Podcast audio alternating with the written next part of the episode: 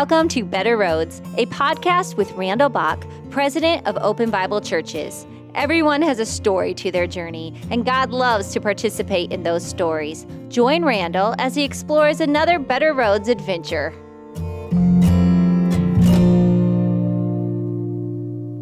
Welcome to Better Roads. I'm really happy today to be talking with Sarah Williams. Sarah and her husband George planted and co pastor the City Light Church in Toledo, Ohio. Sarah, it's a delight to have you with us today. Thank you. So happy to be here. Uh, tell us about your family. Well, we have uh, two daughters, Selah and Anna. They are, well, almost 11 and 9. And we've homeschooled our girls uh, for all of the years leading till just recently. And they've started school in the past few months and they love it. It was a great transition for our family. We've had actually lots of change. We actually have a puppy now too. Oh my! Where I said I'd never have a doggy. a dog. So it's been a great year of change and uh, the newest addition Rosie to our family and famous last words. and God changed my heart even about puppies and animals. So famous last words. I will never have a puppy. But it, so this was a God thing. It, I really feel like it was, yeah. Where I thought I, I don't know. At best, I could tolerate this animal. I actually might love her the most of all of us. So, really Rosie has found a way into your heart she has, yeah. yeah. Well, I know the church, I've had the opportunity, of course, of being at City Light, and I, I love the dynamism that comes with a new church plant like that. And you were you were carving something out of nothing, you and George, in that area. And I know you recently had a, a victory in the neighborhood. Could you tell us something about that too?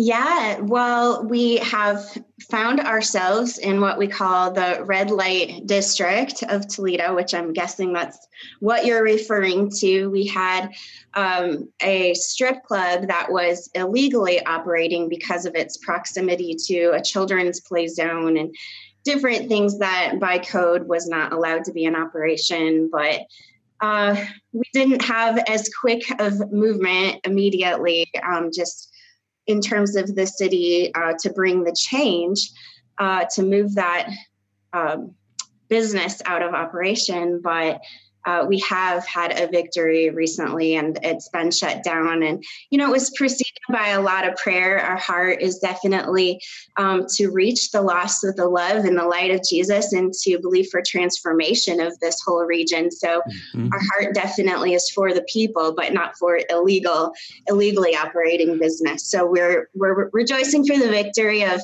what was right being done and continuing to believe that God will give us, you know, the tools and the favor to reach the people and the, you know, in the rest of the district that is still operating. So. Absolutely. And I know that is your heart. So let's let's wind back the clock just a little bit.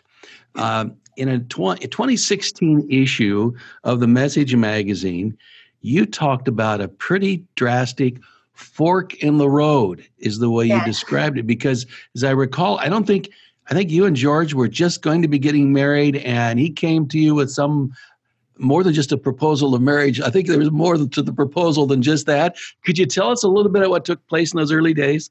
Yeah. Well, you know, during our years of being engaged, it was it was neat because God was putting vision in our heart for a mission that really was in his heart to see a neighborhood loved um, with his heart, with his love. And he began to just speak to us about what it would look like to literally love your neighbor as yourself. Well, uh, to spare you all the details and put it in a nutshell, we realized at this one point that um, we'd soon be getting married. And um, this building that we had found ourselves um, able to use, uh, it would require some some money to be able to use it. But we thought that we would also be able to afford renting an apartment nearby and do the ministry at this big house in this uh, great area where we were going to do the outreach, but you know, meanwhile, live in a separate apartment. But uh, financially when you crunch the numbers it, it wasn't feasible for both to happen. And we were just a couple months away from getting married and trying to make the decision of where we would have our first home. And it became clear if we were going to follow this mission that we felt god was speaking about we'd actually have to live literally live in this building which uh, wasn't deemed livable to be honest, it didn't have a real functioning furnace even, and and we were getting married in January, the month of January. So, um, you know, there are some little makeshift uh, things you could do to make a space functional, but it definitely wasn't ideal. And uh, you know, we couldn't shake this thing that God had put in our heart.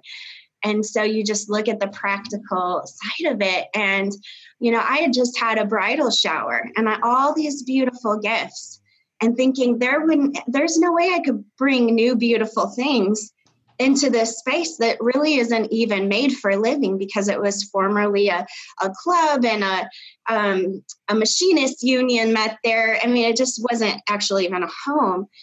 Um, but George, he said to me, Would you just seek the Lord about it? And I had this in front of me. Like one road would be, you know, don't use all these beautiful new things you just got from your bridal shower. Or remember what you said, Sarah, to the Lord that if you called me to Mexico, I live in a hut in Mexico, God and he always had put that in my heart that you know maybe someday i would i would serve him abroad in whatever conditions that would look like. I just didn't expect that he'd actually call me in my own city to do that. So you know the the lord gave george some wisdom and he didn't force his bride to be to make that decision but he said would you seek the lord? And i did. And i I said, Lord, I'll do it, but I need a word to stand on because we we actually had nothing. I mean, we didn't have debt, but we just really otherwise didn't have much. So if we did something like this, the Lord would really have to move some big mountains to even make, you know, a ministry really feasible for this um, for this area. And so I remember I was substitute teaching. Uh, and early one morning, I was driving to my assignment and I've been seeking the Lord and it's real early and dark still and the presence of god just began to fill my car and the radio was playing softly and it's funny because personally this isn't a song i would have turned up the radio on but the lord started speaking through the lyrics and i did turn up the radio and it's Audio Adrenaline's Big Big House. I don't know if you remember that I do, I do. song, but um, I heard the lyrics and it goes, I don't know if you got some shelter, say a place to hide. I don't know if you live with friends in whom you can confide. I don't know if you got a family, say a mom or dad. I don't know if you feel love at all, but I bet you wish you had. Come and go with me to my father's house come and go with me to my father's house. It's a big, big house with lots big, and big lots of big, big table with lots and lots of food. And the Lord basically, through that song, He told me, This is my house and I'm going to do it. And just like that song set, um, said, this is going to be a place for people to come and hide. It's going to be a place where they can come and confide and find family. And you're going to have a big, big table with lots and lots of food. And just all these promises He started speaking to my heart which was all I needed, you know. I needed that strong word and it's it is what I stood on. We did it. And in the months and years following, we saw the absolute miraculous hand of God make provision for um, this house to become livable, for resources to reach a neighborhood and to reach a city. And where we had zero, we always had enough. And sometimes He multiplied things. He I could tell you hours. I know we don't have hours, but hours of stories of his provision and not just miraculous provision, physical provision, but really set the course for the miraculous in in reaching people and seeing, you know, just the hand of God and the demonstration of the power of God. So it was pretty pretty amazing. You know, it, it strikes me how God did call you to the mission field. It was just Toledo.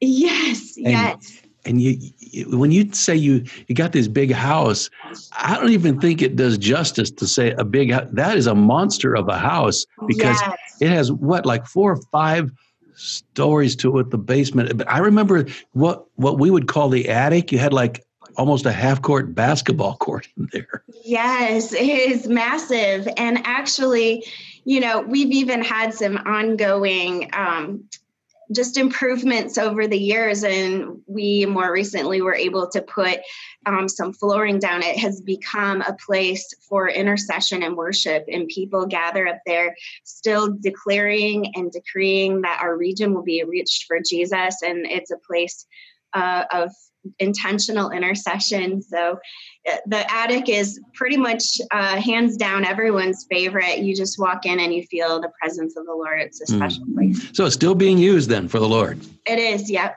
Mm-hmm. So you you uh, would you describe that? It sounds like that was a very formative and pivotal stage for you for you. Would you consider that maybe to be very instrumental in what God has done to you and through you since? I think so, because I think um, setting a foundation that says, uh, God, if you don't show up, this isn't going to happen. Um, it kind of became, I guess, the motto of how I think I've aligned myself for ministry and my expectation. You know, it requires faith and it's very stretching at times but the thrill of partnering with God in seeing that He's doing things that you could not do on your own is the absolute best way to live.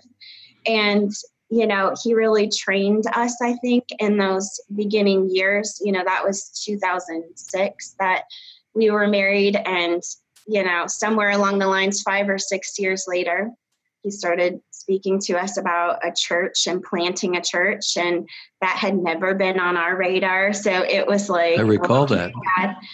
you know like that we would personally do something like that that was not our personal mission or vision for mm-hmm. our life but it it kind of has been consistent god speaks something and we said we want our heart is to obey and we'll trust you that where we feel like we might not have that you know all our ducks in a row you're going to make the provision and he always he always has so amen amen and you yeah. you use the expression that god speaks to us and i know you you you pray for and you listen to the lord but i want to i want to just uh, explore a little bit with you about that because i know that god works through you prophetically also I, I've seen you do that beautifully, I think, in written words, and I, I think also um, verbally.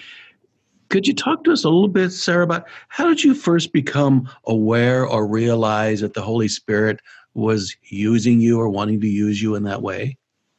Yeah. Actually, you know, I remember for whatever reason, this moment, I think I had just gotten my driver's license, and I remember being in my car driving and having some thoughts one day like, God, if Enoch walked with you and knew you like that, and that can be done, I want that what does it look like and how do i come to the place that i could talk to you and i could hear you and we could walk together like that? And something just you know whether this was my own thought or it was the lord telling me to have you know this perspective i thought to myself i have this feeling like if i invited you to ask me to do something and i could have a definitive invitation to respond in obedience that you might be able to train me to hear your voice. And so I invited him. I said, if you would ask me to do some things, I will do it because I want to learn how to hear your voice. And I know, you know, what I naturally want to do and what wouldn't have been my thoughts. And I believed that he could give me his will and his thoughts and his ideas. And and I remember I was involved in a pretty good sized youth group. Um, we had a great worship service every week um, that preceded the word. And I remember that God began to put things inside of my heart to share um, with others individually and publicly. And I had a youth pastor who who um, championed this, you know, for me. He empowered me to do it. But I, the Lord would put scripture in my heart and I would feel a prophetic exhortation rise up to share with my peers. And he would, he would allow me during the worship service to give that prophetic exhortation. Um, and and so the Lord would put it in my heart, and I would obey. I'd come and release that. And and I remember the first time He gave me a word of encouragement for a girl. It was also during the worship service, she was not a close friend of mine, you know, just an acquaintance through youth group. So this was not a natural thing for me to just go up to her, but he had put in my heart some words to encourage her. And me not knowing her circumstance at all or how that would be relevant, by faith, I, I went to her and delivered this word, and she just burst into tears and was just so touched by the Lord. And so I think it was, you know, those those years when I was you know 16 17 years old it, it started with a desire. Like he put a desire in my heart mm-hmm. to be able to talk to him and know what his heart was. And you know the next step was learn how to obey his promptings. And, so, and then and then you got a witness obviously the confirmation that the holy spirit was using you. It wasn't just sarah at that point well, yeah, because there it wasn't based on any understanding, and so when mm-hmm. when someone is so moved by words that clearly weren't your own, it wasn't based yes. on my own knowledge. You know, yes. it's just the Lord has a way of encouraging us in the journey too. You know, and affirming um, that that you are in His heart, and He's so kind like that. He knows how to train us, and so you know, I think the desire probably started with his desire um, for me to find that. And we just worked together. and, and, and you know you you uh, the word the Lord gives you um, something from the Word and uh, an exhortation, mm-hmm. a word of encouragement, counsel, whatever it may be, and and you just unpack that as the Holy Spirit gives that to you. You know what? Uh, oftentimes we have to deal with stereotypes.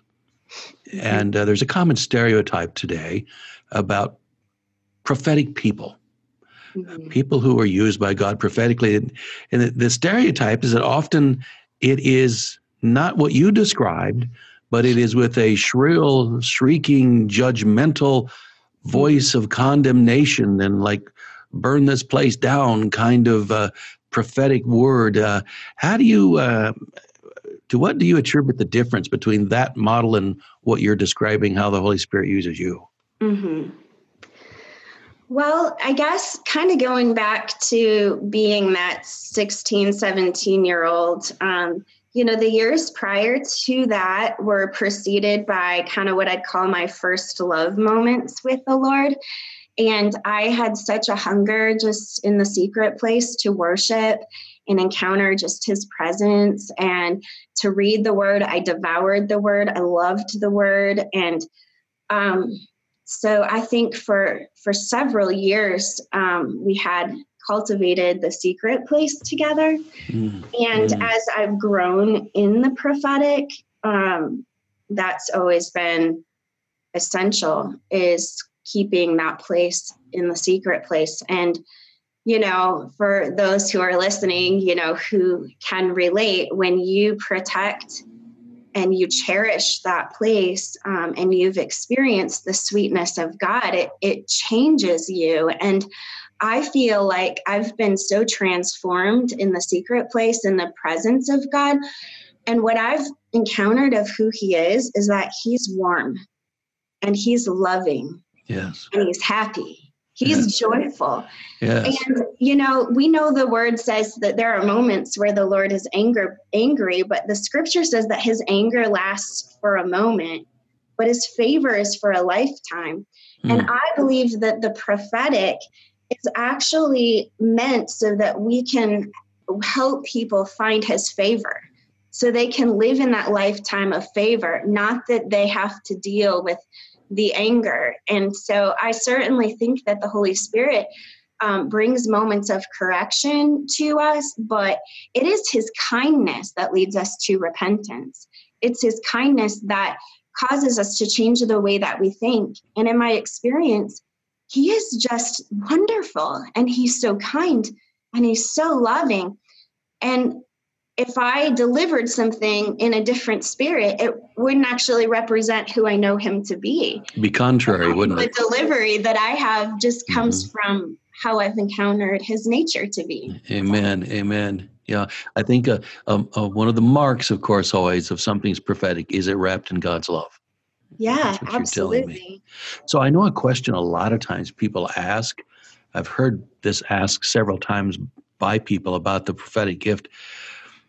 How do you know when something that you're feeling might be a message from God? How do you know it's not simply your opinion about it? I mean, mm-hmm. how do you discern and know that distinction, Sarah? Yeah.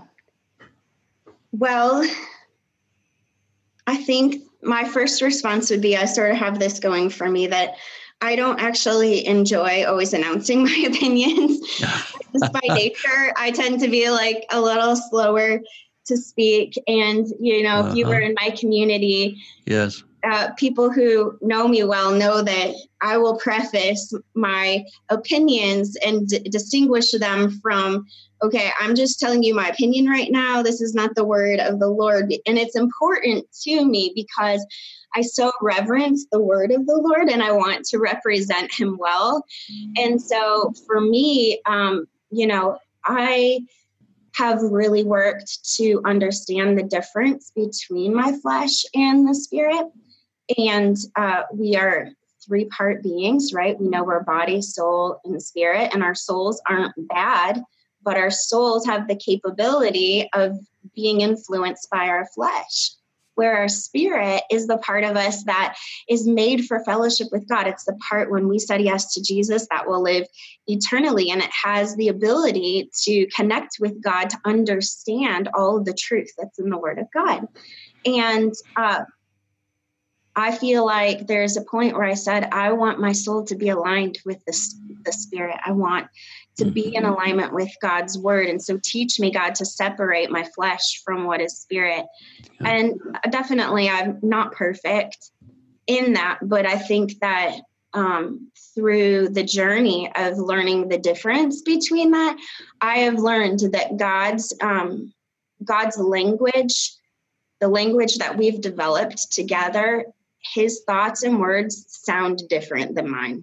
Ah, and um, yes. his impressions feel different yes. than my fleshly reactions and so i've studied them and i've i've asked him about i've had him help me analyze my own fleshly reactions so i can learn and grow and i'm no expert but i have studied it a lot because it's important to me by principle to represent him well in distinguishing the difference between my opinion and what i've heard the lord saying Excellent. Now, I know there's someone listening today to you, Sarah, and they they're not where you are. They're at an earlier stage, but they feel like they're they're beginning to have this awareness also that the Holy Spirit wants to work through them prophetically. They're just at a very fledgling stage. You talked about I've learned to, I've learned to understand, I've learned to listen. What counsel would you give to someone who's just feeling maybe the Holy Spirit stirring them with stirring within them, and uh, there's a gift in there? What would you What would you say to them today? Yeah, well, earlier when we were just discussing how important it was that the prophetic is marked by love, I think I would encourage them be familiar with First Corinthians 13 you know, if I have the gift of prophecy and I can fathom all mysteries and all knowledge, if I have faith that can move mountains, but I have not love, mm-hmm. I have nothing. Yeah. So, your first starting point really is to make sure that your heart uh, is in alignment with Jesus's greatest command, which is to love the Lord your God with all your heart, mind, soul, strength, and to love your neighbor as yourself. And, you know, I think we can even look a little bit deeper at that and say, I need to make sure I love myself the way that God loves me. Um, because if I don't love myself, I can't love my neighbor well. And making sure that we love God well with all that we have, love our neighbors well, love ourselves, you know, you know, let go of the past. We have to let go of the past sometimes. Um, and just see ourselves through the lens of what God says. Um, I think that's really important before you even jump into pursuing, um, you know, exploring the gift of prophecy. Make sure that love is at the forefront, um, and make sure you've really cultivated your relationship with God in the secret place, because um, the prophetic should only flow from the overflow of your relationship yes. With God. And you know then from there how do i you know how do i jump out into that? Um you know i kind of just would look back to what i shared as my starting point if that desire is inside of you you can have a level of confidence he's he's put that inside of you he wants us to uh, represent his heart in the earth. He's looking for people who will be a pure voice for what's on his mind and his heart. We know that from the word.